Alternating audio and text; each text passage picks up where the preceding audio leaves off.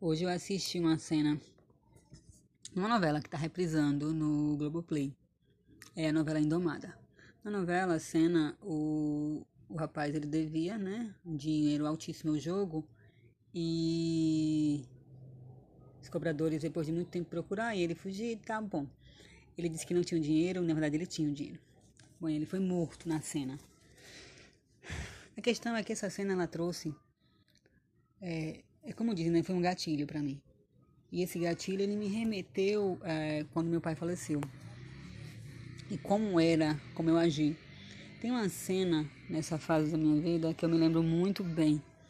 Eu tô de bicicleta com a minha irmã caçula na garupa, uma noite, acho que numa farmácia, alguma coisa assim. E a gente tá falando, né, sobre o diagnóstico dele, sobre a possibilidade dele falecer.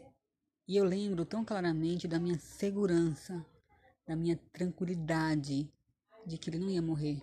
Ele estava muito doente, sentindo muita dor, mas tinha certeza que isso não ia acontecer.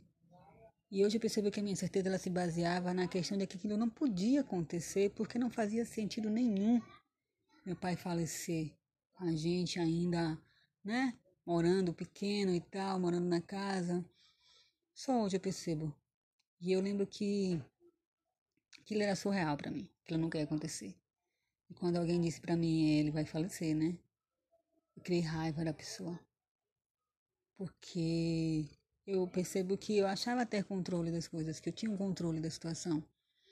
As coisas seriam como eu acreditava que elas seriam. E aí eu percebo também que não importa se eu um parente direto, indireto, um filho, um pai, um marido. A vida das pessoas é a vida das pessoas. Ela pode em algum momento estar vinculada à nossa. Mas a vida dela tem os próprios tempos, os próprios caminhos, que não é ligado a você diretamente, não é dependente de você. É por isso que tem um trecho que até leram na, na cena da novela hoje, que ele diz que Deus emprestou e Deus toma de volta. E na verdade tudo é um empréstimo.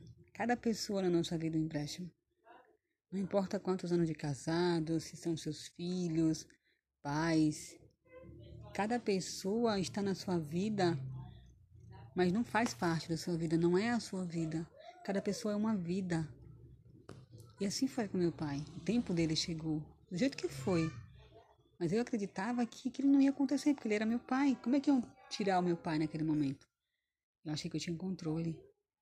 Só hoje, depois que a novela trouxe esse gatilho, foi que caiu essa ficha.